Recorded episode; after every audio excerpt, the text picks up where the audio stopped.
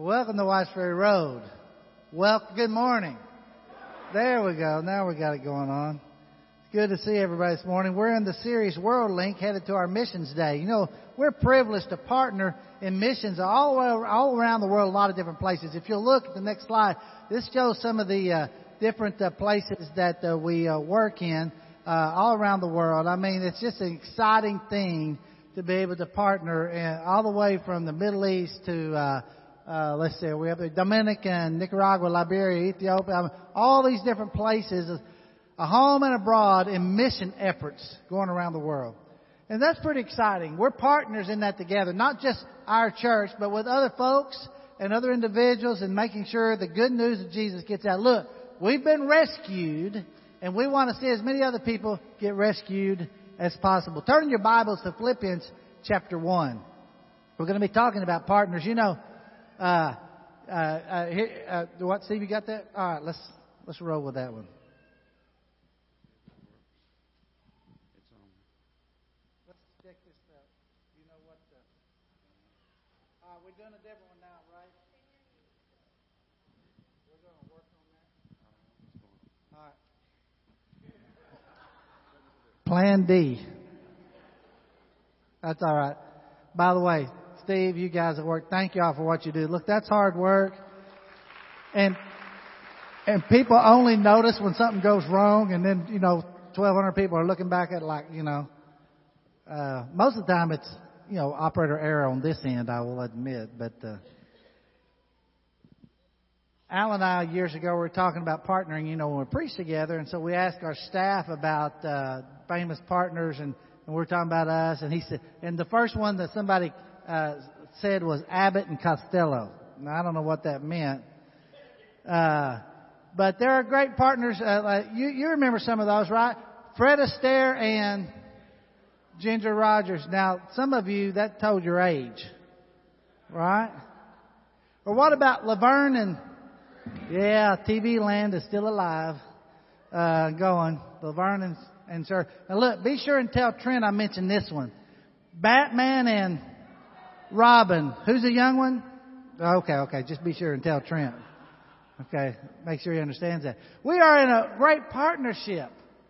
And so, uh, Paul wrote about his partnership. Now this church in Philippians, it's kind of an interesting group because it started back in the book of Acts. You find out it's starting by a businesswoman is converted and then a slave girl that had been filled with a demon, she's converted, and then the jailer and his family are all converted, and out of that, they're all from Philippians. And so there, there they are, this group that started this church, and now this Paul is writing this this group, and he's and he's writing them a whole book about joy and being able to partner with them.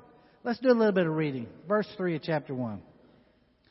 I thank my God every time I remember you. and all my prayers for all of you, I always pray with joy because of your partnership in the gospel from the first day until now. Being confident of this, that he who began a good work in you will carry it on to completion until the day of Christ Jesus. It is right for me to feel this way about all of you since I have you in my heart. For whether I am in chains or defending or confirming the gospel, all of you share in God's grace with me.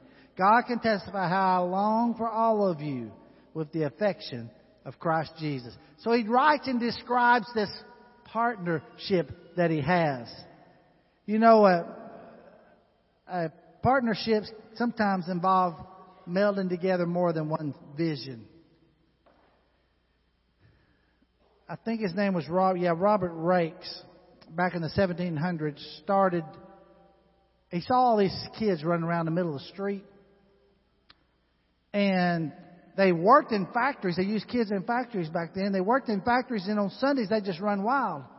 And so he thought, we got to educate. They're not going to school. They're not doing it. We got to start something to educate these kids. So he started uh, what would eventually be known as the Sunday school movement. But he started in his little town. Well, there was another guy named William Fox that he kind of had the same idea. He was over in London. He wanted to get it going over there. And so he thought, I want to get a Bible in every home. So when he, his idea to put a Bible in every home was sounded great till he found out that only like one out of 20 of them could read. Then he thought, I got to combine with this guy with this old Raikes here that's got education going. And then Wesley, he got involved in it because he said, look, I'm good. I, we can recruit teachers. I'm good at recruiting teachers. And so those three guys kind of joined their vision all together to what, to start what became known as the Sunday school movement. By the way, Sunday school wasn't invented for us to teach our kids. We got to do that at the house. It was an effort. Actually, it was kind of an effort we used to make in the bus ministry. That's kind of what Sunday school movement was in the very beginning over in Europe. And then that thing flourished. But they had partnerships, guys that had a different, all had the same vision of getting the gospel and the Bible to people and had a heart for the disenfranchised in life started together and partnered. Well, Paul's telling these Philippians that he loves their partnership. And the first thing you find out in verse 3 through 5 is that partners practice affirmation. He tells them how valuable they are. He tells them that, that, that they bring him joy. He tells them that they will be used for the kingdom's sake. Partners practice affirmation. When Paul said that they were partners, he's pointing out their contribution in a positive way to the gospel spreading around the world. If you want to experience joy in relationships, then you begin by affirming people that you're in partnership with. You show them value. You speak good words to them. You have to have a positive attitude. You have to have a smile on your face. You have to be somebody that uh, has great joy. Look here. If you cannot, you cannot enjoy people you consistently criticize. Got that? You cannot enjoy people you consistently criticize, whether it's the one you're married to, or the boss, or who you work with, or your church family. You can't do it. It creates, criticism creates distance. We're about closing the distance. We're about filling in the gap and having good relationships. We need people who will affirm the value of other people that we partner with in the gospel. That's what Paul's saying. They're valuable. We need to know, you need to know you are valuable to taking the gospel to the whole world. Your time, your talent, your money, everything about you is invaluable to the, is valuable to the kingdom. But it means we got to be a people who have joy about us. I love Paul because he's a guy that is passionate. He is full of passion about seeing people brought to Jesus. He's full of that passion and that joy. Now, some people have a hard time with that. I mean, you know, some people just don't have a lot of joy. You know what I'm talking about? These are the kind of people that when they leave a room, it brightens up. You know what I'm saying? Because they're kind of, they were weaned on a sour pickle and just look like the world's falling in all the time. We got to be people who have joy in our Christianity and passion. I remember when my, my first ministry, I was so excited. Of course, uh, you know, you're young, you're full of being bigger and vitality and you're ready to rock and roll, you know. And so I taught this lady named Rose. I'll tell you, I was so excited. And uh, she came to the Lord, and that Sunday morning I baptized her into Christ. And when I baptized her into Christ and brought her by the water, and the whole crowd started clapping, it was exciting. And I thought, you know, man, this is great. And I get to the elders meeting that afternoon on a Sunday, I'm thinking they're all going to be fired up, you know. I get there and we're sitting there and they kind of, everybody looks somber and all of a sudden one guy says, I'm not much on this informal baptisms. We need to talk about this. I thought, informal baptism? Well, you didn't say in the name of the Father, Son. I said, you mean like there's a formula? I got to say it a certain way for them to be saved? Well, if it's my kid, I'd want it said that. And then, then another guy said, yeah, and I, what about that clapping? I said, now look, my hands were under the water. I didn't do that, you know, I'm, I, but I know who did. Ray Melton. He started it. Because he's full of joy and he's full of passion for lost people. And I thought how sad it what this was that these men, good-hearted guys, but somehow or another had been deceived by their own legalism or tradition, one or the other, had got them to a point that that they couldn't see the big picture. That they missed out on the fact that the, the most important thing in their mind all day was about how something was done and whether it was right or wrong, instead of the greatest thing on their hearts being a person came to Jesus that day. That day. Heaven was moved. Angels were singing. and the passion was flowing because the gospel was preached. I like, I want to partner with people who have that kind of passion and that kind of joy. Are you in on that or not? Man, we might ought to just quit right now while we're ahead, back. Look, affirmation lubricates relationships.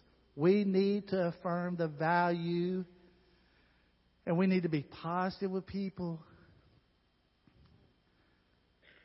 The grasshopper on the fence makes all the noise, but the ox in the field does the work. Got it? Partners also place confidence where it belongs. Look, Paul says he's confident that God is going to bring this thing to completion. God started a work in you guys. He'll bring it to completion. I can't make that happen. I get to be a part of it, but God started a work in you. He'll make it happen. God did that. So my confidence is not in the guy preaching. It's not in the leader of the church. Look, we're human. We make mistakes. Uh, look, Susan and I have been married a long time. And she's made a mistake or two. And I probably just made one telling you that, you know? But our confidence and our faith is not in each other to be perfect.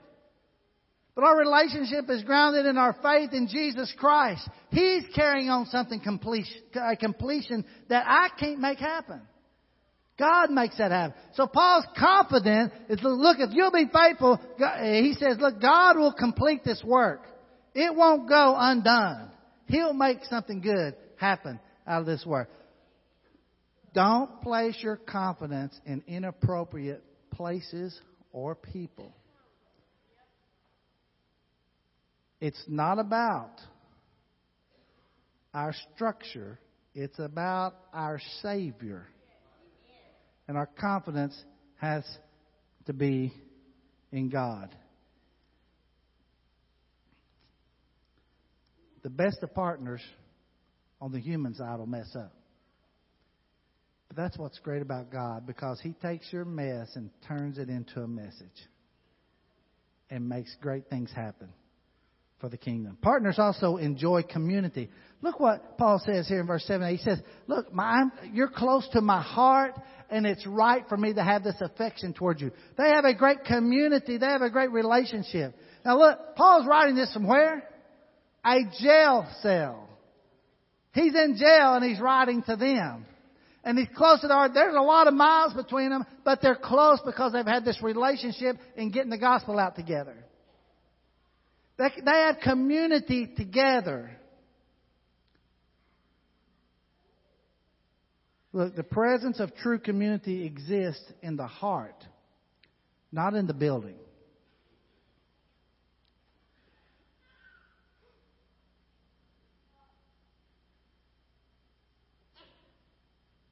You can have a crowd and not have a community.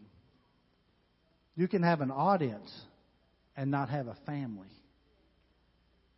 But when we partner together and we build relationships with each other, then we, a forever family, are joined together in seeing the good news get out here as well as around the world. That's what you are a partner in when you're in this forever family. So don't sit back and just be a part of the audience. Don't sit back and be part of the crowd. Be part of the community that makes things happen. In 1951, President Truman relieved General MacArthur from his command. And he said, quote this, he was unable to give his wholehearted support to the policies of the United States government. See, MacArthur was not fired because he was a poor leader. He was fired because he was a poor partner. Got it? We got to learn to work together and be good, positive partners in the gospel. The other thing we see happening is partners practice giving and receiving. Now, this we find over in the last chapter of this book in Philippians chapter 4. Turn over there, verse 14. I want to read you some of this little section here. He says this Yet it was good of you to share in my troubles Moreover, as you Philippians know, in the early days of your acquaintance with the gospel, when I set out from Macedonia, not one church shared with me in the matter of giving and receiving, except you only. For even when I was in Thessalonica, you sent me aid again and again when I was in need. Not that I'm looking for a gift, but I am looking for what may be credited to your account. I have received full payment and even more. I am amply supplied now that I've received from Epaphroditus the gifts you sent. They are a fragrant offering, an acceptable service pleasing to God, and my God will meet all your needs according to his glorious riches in Christ Jesus. He's saying, look, you participated with me. You gave.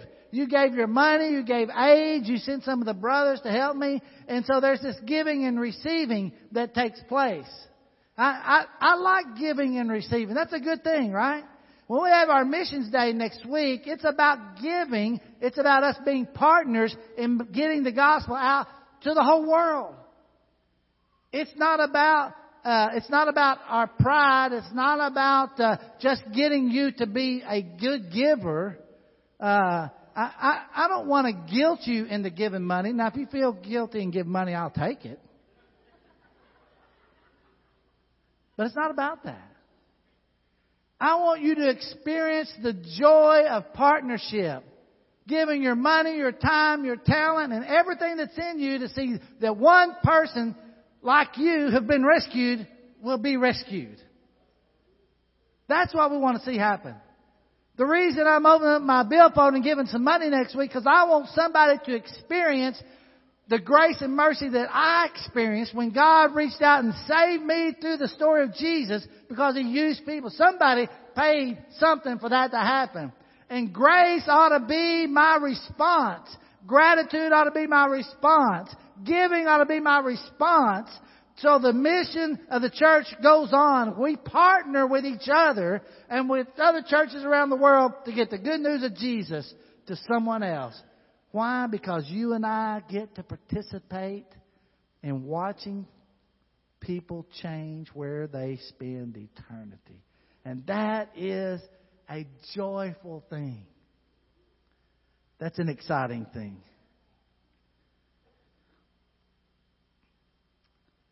So the owner found started his business by he found ten acres of land for sale out on a busy highway. He thought I'm gonna build my store there. That thing's gonna do great business. He builds his store. And I'm telling you, people are driving in. There are people. It's busy. They're pulling it. He's making money. I mean, just, just, just time and time again. He's just being prosperous, you know, and it's rolling in. And all of a sudden, after about four years, all of a sudden, the one side of his building starts to sink. And he starts doing this research and asking questions about the land and long ago what had happened. We'll come to find out he built his store on what used to be an old landfill of garbage. And as that garbage decayed underneath, guess what happened? Boom. The foundation fell in. That happens to us. There's some kind of secret sin you've been holding on in your life and it might not show its head at the beginning, but all of a sudden, somewhere down the line, things start sinking in, don't they? And when it raises its ugly head, all of a sudden damage is done to relationships. Not just you and your spouse or your family or a whole bunch of other people, and now all of a sudden you're trying to manage all that that happens. Look, we can only partner together when we have a firm foundation. The firm foundation is the rock, Jesus Christ. So if there's anything, any garbage in your life that's been held secret under there, get it out today. So we can build something solid and God can help us move on about the business of getting the good news of Jesus to a lost and dying world. Partners. You know, we've been privileged to partner with a lot of different people. We've partnered a home doing ministry here as well as abroad. One of those guys that we've partnered with for a long time is a guy named Prudencio Rodriguez in the Dominican Republic. You know, Prudencio, I don't know, I think he's 80 something years old now. Look, I promise you, he stands about this high. I mean, he's a short guy. And I, he is a fired up guy. I'm, he, I can't tell you how many people he's converted to the Lord, and and uh, uh, he's always excited because he has trained more preachers to plant churches to the Dominican. I'm telling you, it's awesome. So we, we support him. This congregation has supported him, I think, since 1970. I think some of you older folks may remember a better particular date, something like that, that we've supported this guy. I'll go with the Dominican. I remember one time we were there. We're preaching and we're, you know, I'm fired up because I mean they're excited. Look, they're excited to have somebody preach. They'll stay all day to hear you preach. I didn't think, not one amen, Ryan. I did not get one amen out of that. Not one. But I'll tell you, of course, I'm like, you know, well, what do you got to go do? Anyway, I mean, you know, so they're, they're excited. So I, I'm preaching, I'm fired up over there, you know, we have a great assembly, and I offer the invitation like we do here, you know, we have a song, and you think that that's the end of the service. no, that ain't the end of the service. Because Prudencio, he's going to get up no matter who preaches, and he's going to offer another invitation.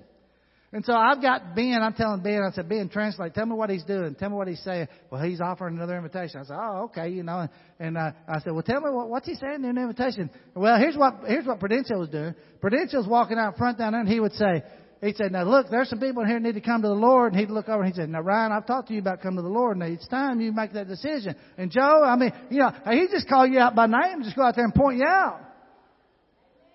Now, some of y'all getting nervous about this point in the assembly.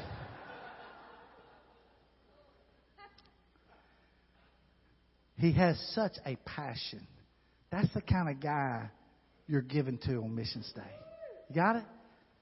But not only him, but then there's Isaac Day in Liberia. I'm telling you, Isaac Day is so excited for the Lord. He's converted so many people. Now they've started a school over there that we've been a part of. And they're training not only guys to go preach the gospel, also how to make a living. Because look, they can't support full-time guys preaching. And so they're teaching these guys in the school how to feed their families as well as preach the gospel at the same time. It's a great, great effort in, the, in Liberia with Isaac. And then there's the Honduras work, the Baxter Institute. Steve and Diana Till, you know, Steve used to preach uh, at our sister place over at the university years ago. Steve's always loved mission work. Him and Diana, of course, Diana worked with us in World Radio for years and years. Steve is training preachers down there. I've met a lot of those graduates from Baxter Institute around the Central and South America who do a great job in ministry. And we're involved in that work. And then there's Tuba City, uh, uh, Arizona with Eric and Tracy Key. Look, when Paul, when old Paul G passed away, uh, look, Paul, that's the only place he'd ever worked is at Indian Reservation. Only place. He went from the school of preaching here to the Navajos. And I told him, I told him, I said, look, God sent you there because He knew you could never survive preaching anywhere else. Paul was a great. Well, look, he plowed the hard ground. The Navajo work is a tough work, but Eric grew up on that reservation. He and Tracy picked up uh, uh, picked up that that that gap. They filled in that gap of leadership to go out there, and that's a work that you and I are involved in. And Eric was so excited recently, you know, because he they had a couple of baptisms, and he sent me a text the other day because I'd sent him some cards, had the gospel drawing and all this. He said, "Can you send me some more of those?" I said, "Are you kidding? You bet we can." You know, it's a great couple. That's who, that's who we support and help. And then there's CR inside. I don't know, Randall, are you here today? Randall, wasn't it recently you told me I think one place you had forty something baptisms? Huh? A hundred baptisms. I mean, who's counting but a hundred? So it says, my numbers aren't important. Well, I don't know. There's a whole book called Numbers. I kind of, you know, I mean, right? But look, I, I, I don't know how many different prisons and cells. Look, that's a great, that's a mission field. And that brother is busy in the mission field. And we need to put more money and effort into that ministry. I tell you. You know, there's a lot of folks being reached with the good news there. Then there's the Middle East. I'll when we were in, uh, when Robert Abels and Ben and I were in Athens, Greece, and we saw the work among the refugees who had come from Afghanistan and Iraq and, and all those areas that are war torn places where people are, are driven out of their homes. Look, they know terrorism. They know all that's not from God. When they're murdering your mom and dad, you know that's not from God. They don't have a problem understanding that. They just never had anybody teach them or share the Bible with them. There's such good receptivity there. There's been so many baptisms and conversions there from folks that are leaving Muslim countries. And look, not only there, but also with the work we support in Turkey. And those, those folks now, look, they're not staying where they are. Those refugees, when they're converted, most of them are moving up into Europe. That might be how God evangelizes Europe again, is through the refugees that are taking the gospel through a work you're involved in. That's what you're a part of. And then even here, we have a mission field at ULM. We've put this in our mission budget because that campus is a mission field. 64 different nations represented at that campus, ULM. 64. If we could just get one out of every nation to be converted and go out and take the gospel back to their homeland, look at what would happen. Look at what would happen. When we picked up that ministry three years ago, there, I think there were four, three or four students there. Now there's like 50 plus students there that, that have been converted. They're involved in that. Uh, this next Sunday night, which I think is so appropriate on Missions Day, we're going to start a new assembly on Sunday nights at university. And it will be aimed and focused at college kids. That'll be the goal of it. And uh, Ryan and Ben and uh, Gordon and Trent and other guys that are working on the planning of that thing, we're excited about it. Basically, their small groups are going to meet on Wednesday night instead of having a Wednesday night service over there. They'll be in small groups. But on Sunday night, that'll be the time to really try to reach out. I mean, after all, you try to get college kids up to come at nine in the morning. Come on, who were we? Th- what were we thinking? You know. I don't know about you, but when I was in college, nothing was going on in the morning time but sleep. All right. I'm excited about that work. Look, it's going to be a service designed and aimed at college kids. It'll be instrumental service. It'll be a service uh, that involves taking the Lord's Supper together. It'll be a service that involves messages that the different guys will speak to that culture and that time and to that need. I'm excited about that. So we'll actually have four services going on. We'll have two here and two across the river. One on Sunday morning, one on Sunday night. Look, go to one service and serve at the other. But get hooked in somewhere and be a part of partnering by getting the good news of Jesus out to folks. I don't know if you can tell or not, but I get excited when I think about how God gets God is using us to be involved in changing the lives of other people. We all need help, right? I mean, we can't do this by ourselves. It's kind of like the guy said, look, if you find a turtle on the top of a fence post, he didn't get there by himself. Got it? We all need help. We need joyful, positive, faithful, committed people of God, our forever family, to join forces in this thing of reaching the world. That's what next week's Mission Day is all about. It's about us trying to get the good news out to as many people as possible before this old world comes to an end. And I'm excited that God is using this family to make that happen. I look out at some of you, I've known a lot of you for years and years. I look out and remember when you were converted, and remember the people that you have converted. And I'm excited to think about the people you will convert as you let God use you. What God has started in our partnership, just like Paul and the He, He who began a good work, will bring it to completion. And He'll get the glory for it. Father, we love you. Thank you for the day. Thank you for the good news of Jesus that changed our lives. May we get that message to as many people as we can. Father, I bless our missions day next week. Help us to be sacrificial and committed and excited to joyfully partner in getting the good news out to the people. We ask this in the name of Jesus. And the church said, Amen.